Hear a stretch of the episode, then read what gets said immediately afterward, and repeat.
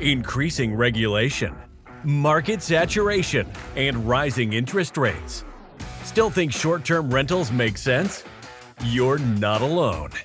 Join industry experts Bill Faeth and Kenny Bedwell as they discuss how you can invest while still staying ahead of the curve, identifying trends before they happen, or blowing them away outright with their insights. This is STRonomics. The podcast is brought to you by Market My STR, the ultimate all in one marketing platform for short term rental hosts. Are you tired of juggling multiple marketing tools? Say goodbye to the hassle and make your life as a host a breeze with Market My STR. Boost your booking rates and increase your revenue in no time with our powerful features. Our platform streamlines your marketing efforts so you can focus on what you do best, providing unforgettable guest experiences. Whether you're a newcomer or a seasoned host, Market My STR has got you covered. Stay connected with your guests using our comprehensive set of communication tools. From custom landing pages to text messages, email marketing, and social media integration, we provide all the tools you need to elevate your short term rental business. Streamline your operations, enhance your guest experience today. Don't settle for less we can have it all. Make the switch to MarketMySTR's all in one marketing platform and watch your business soar. Visit marketmystr.com today to sign up for your free trial. That's marketmystr.com. Elevate your short term rental business with Market My STR. Hey, everybody, welcome back to STRonomics. I'm Bill Faeth, joined by Kenny Bedwell from STR Insights. Kenny, let's talk about. I get this probably more than most because of the super property stuff, you know, Mm. that I do. And everybody thinks that I just like big properties, but I am definitively not anti small properties. So today we're going to talk about is it better to invest in small properties or large properties? I'll let you lead off. Oh man. Okay, Uh, so no, I'm no, just no, no. I. I, I got it. I got it. Don't, don't, no, no, no. I was just gonna say, oh man, because I'm gonna give like the, you know, the classic Kenny answer of, well, it depends. But I mean, there are so. It does many- depend. It does. It really does. It depends so- on you, the listener. Yeah. Per, okay, so the first thing when I have this conversation with people, because typically it goes, is it better to invest in a five hundred thousand dollar property or a million dollar property? Is, is the one I get, which is pretty much along the same lines of smaller or larger. And I always ask them first, what are your goals? Like, what are you trying to get in terms of a return from the money you're going to put into this particular property?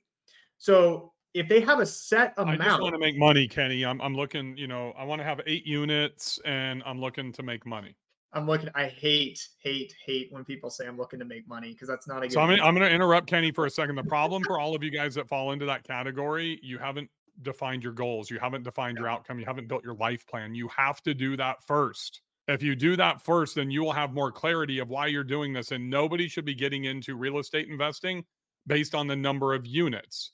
What's the outcome of a number of units? If you get eight units and one, I don't invest into units, I invest into real estate. That's just a pet peeve of mine, right? But if if Kenny buys eight pieces of property, you don't invest in. there's a reason behind that, right? What what are you getting out of that? Money. Isn't that why you're doing it? Now are you buying for appreciation? Are you buying for the tax benefit? Are you buying for cash flow? That's all got to tie into your plan, your investing strategy. If you don't document this and build it out, you don't have a strategy. Kenny mentioned the accelerator, the Super Team Accelerator on the last podcast. I'm going to mention it now. There's a reason that you have to go through my life plan training first before you even go to Kenny and talk about the best market to invest into, or go to Jeff on how to set up your entities, or go to John on how to become bankable, or talk to me or Chris about marketing, or Avery about, you know, an agent. It starts with the why you are really doing this, not the number of units that you want. right and when it and so if you have a why then you need to get a number.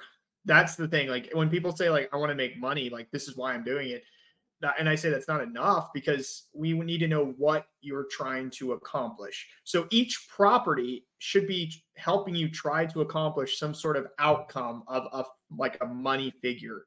Even if you think like down the road you you can do a lot more than this we still need to have kind of like this end result. So like a lot of people come to me, Kenny, I want to make $10,000 a month for my short term rental property or $20,000 a month.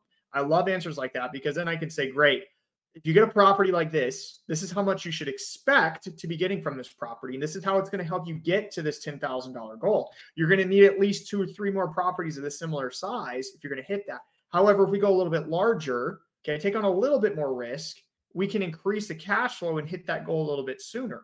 And so it makes a little more sense for some people, but for other people who maybe don't have the funds, it, it might just be better to get the smaller property and to get the cash on cash return, the snowball effect is what I like to call it, to grow to be able to afford the bigger properties. I'm kind of in this camp. This is where I'm I'm transitioning from, you know what, when I got started, it was like, you know, a, a, a cheap duplex in downtown Buffalo and then I graduated to you know some more properties in, in, Niagara Falls and around the area. Then I went to Watkins Glen, much bigger properties, and the cash flow starts increasing, but the property price also increases as well as I get experience. And so I'm less concerned about cash on cash and more focused on cash flow because I'm more focused on the in revenue goal than just kind of growing and exploding a portfolio of properties, which I see uh, a lot of uh, gurus trying to promote these days. So anybody that anybody that talks about the number of units or properties, in my opinion, is just they're trying to sell you a vanity metric that is so not relevant. Right. So there's two things that that there's two expenses. There's capital, financial capital, money, and there's time capital that goes yep. into this. And you know, Kenny, your Watkins Glen's like what is it, seven seven rooms, I think, right? Is it seven? Yeah seven bedrooms you paid under 400,000 for it mm-hmm. right? You're you're doing right around I think 100 grand a year or the first year roughly you know so that's a tremendous investment that will get Kenny a very very high cash on cash return. But if he does 100 grand in revenue and he's got you know 50% in total expenses. If you don't know how to calculate your expenses go back to the last podcast that we just did as we talk about the underwriting process.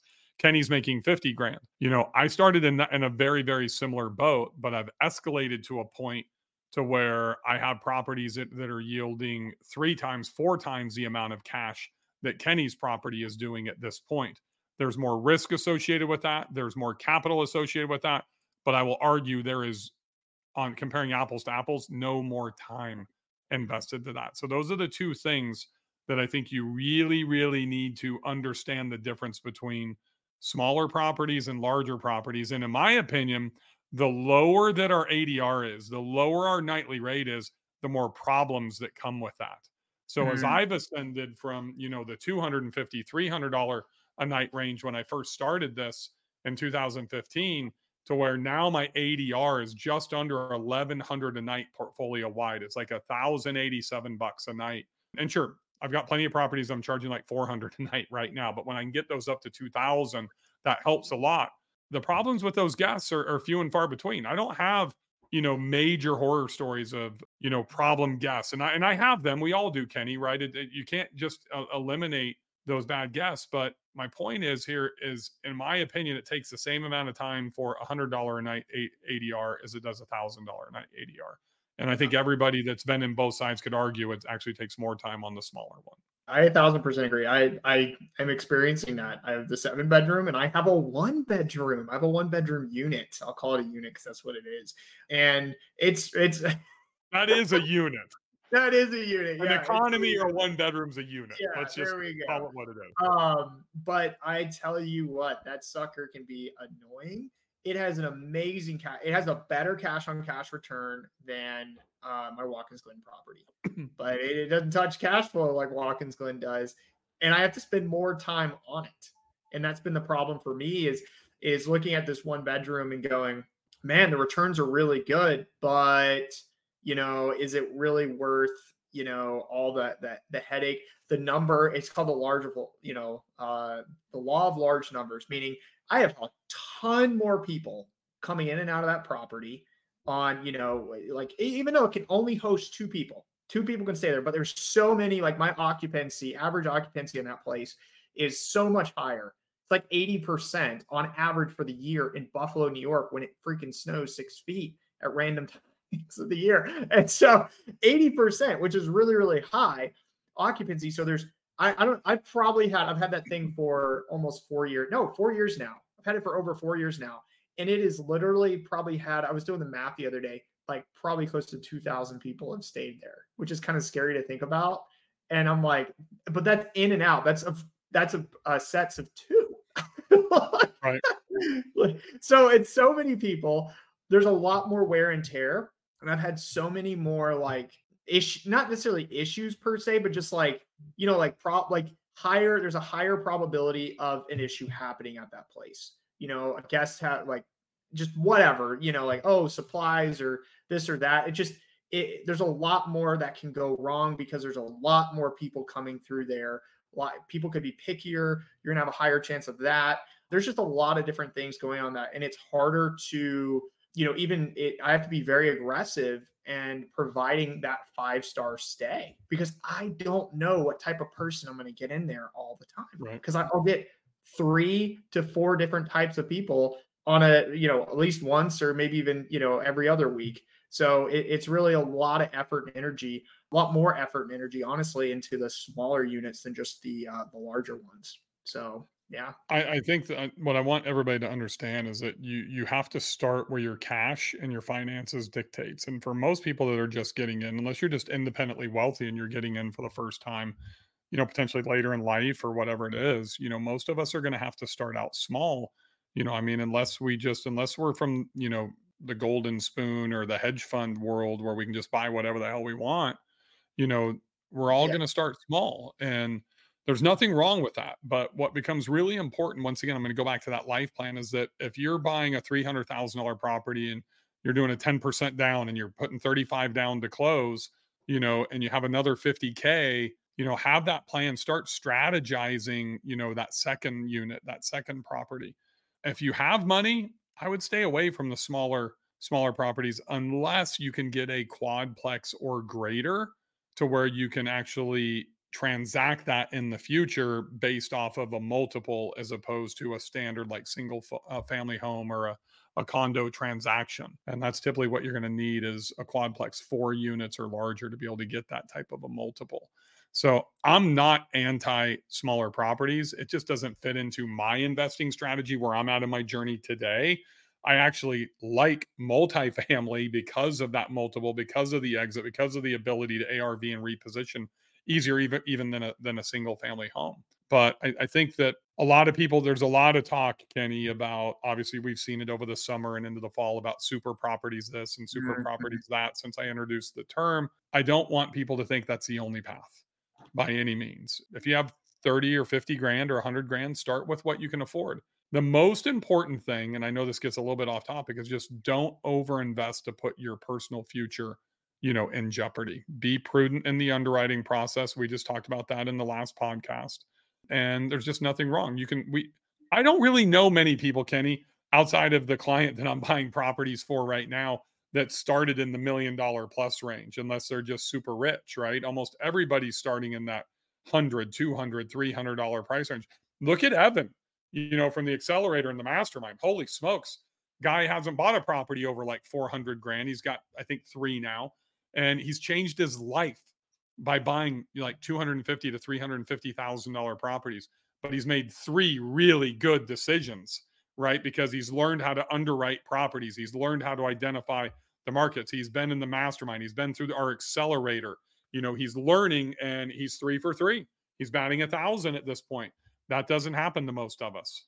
Yeah, I and yeah, it's true. I, he, he's he's crushing it. And for me, um, I'll say this too about the you know the one bedroom unit that I have. Like that was one of my first units, and because of that unit, I was able to buy other properties and um, I was able to invest in other yeah invest in and even even go bill into your get into your mastermind. I mean that those were the unit that those were those first units were paying my initial membership into your mastermind and other courses and things that helped me progress and and get to the next level of where I am today. And so I have a lot of people that come to me and say, Kenny, maybe I should just wait and save up, you know, save, save, save until I can get a bigger property. And I'm like, why? You're not there yet. You don't have to be there. You don't have to do that. You can find stuff and, and have it work for you and level up as you go because I'm a testament of that myself. I've personally done that.